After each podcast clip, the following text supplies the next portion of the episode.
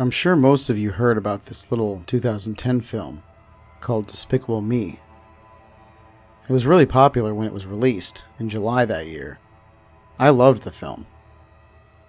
Most notably, everyone recognizes the cute yellow creatures named Minions, who serve the supervillain turned hero, Felonious Gru.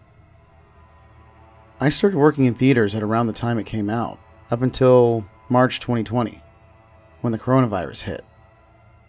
But that wasn't why I stopped working for them. In February of that year, I experienced something that dramatically changed my life and how I've viewed theaters ever since.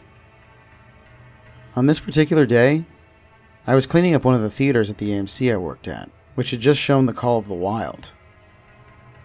I swept the uneaten snacks on the chairs, floor, and little crevices in the walls, sprayed the popcorn and soda filled air with some fresheners, and cleaned up the soda spills. I was leaving the cinema hall when I noticed what looked to be yellow do not cross tape, the tape you would see at a crime scene. It was on the door that led to Cinema Hall 10. I asked my fellow colleagues if they knew anything about it, and they gave me a look of confusion. As my curiosity kept rising more and more, I asked the co manager of the cinema if he knew anything about it. He responded as if he didn't even know it existed, which was really weird. Stressed, I led my co manager to the door of Cinema Hall 10 and showed him the tape. He became as pale as a ghost and told me to follow up at his office. I met him there a few minutes later and sat down inside. He proceeded to give me the entire story, at least what he knew of it. Back in 2010, during a showing of the brand new Despicable Me in that cinema hall, a hacker somehow managed to show a disturbing version of the film.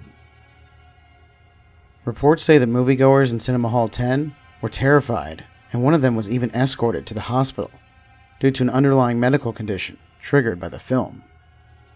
My co manager then opened up his TV and played what looked to be a recording. The co manager's TV played a recording of what seemed to be a news report. The audience member then appeared on camera and said that he and the rest of the audience were shown the scariest thing he'd ever seen. He went on to say that in the scene where Gru and Margo were falling, and Gru tried to save her from Vector, instead of the minions catching Gru and Margo, the minions failed to save them. Instead, a disgusting splat sound was heard, and a picture showed. Scary music began to play as the camera showed Gru and Margo's dead bodies. The strange part was the bodies looked like Gru and Margo's voice actors, Steve Carell and Miranda Cosgrove, respectively.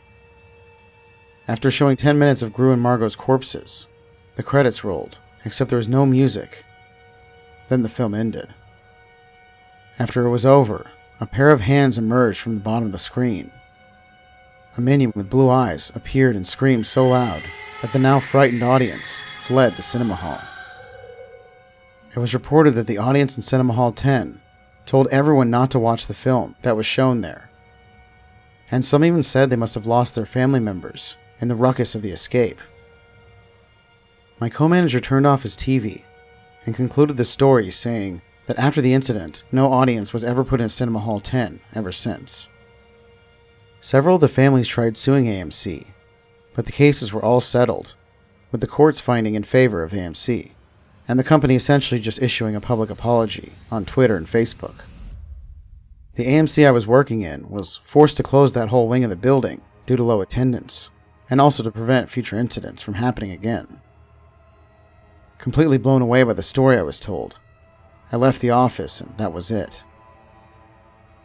The next day, I decided to go explore Cinema Hall 10 and just see what condition it was in after all these years.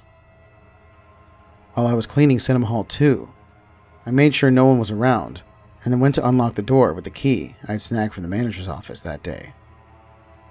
The weird thing, though, was that there was literally three places I needed to unlock the door, because there were several extra bolt locks that had been attached to it. When I first opened the door, there was so much dust in the air that I started coughing up a storm. Taking out my flashlight, I turned it on and noticed the entire room was completely empty, although I could see leftover popcorn and soda stains all over the floor, as if no one had ever even gone in to clean the place after the incident. There were even empty candy bags and what looked to be a half eaten pizza in one of the chairs. I walked a little further and noticed something about one of the soda cups that almost made me vomit. The cup was filled with soda, but on top of it was some disgusting mold, and I swear I saw a plant growing on it. Then there was a popcorn that looked like it had been chewed and spit back up onto the floor.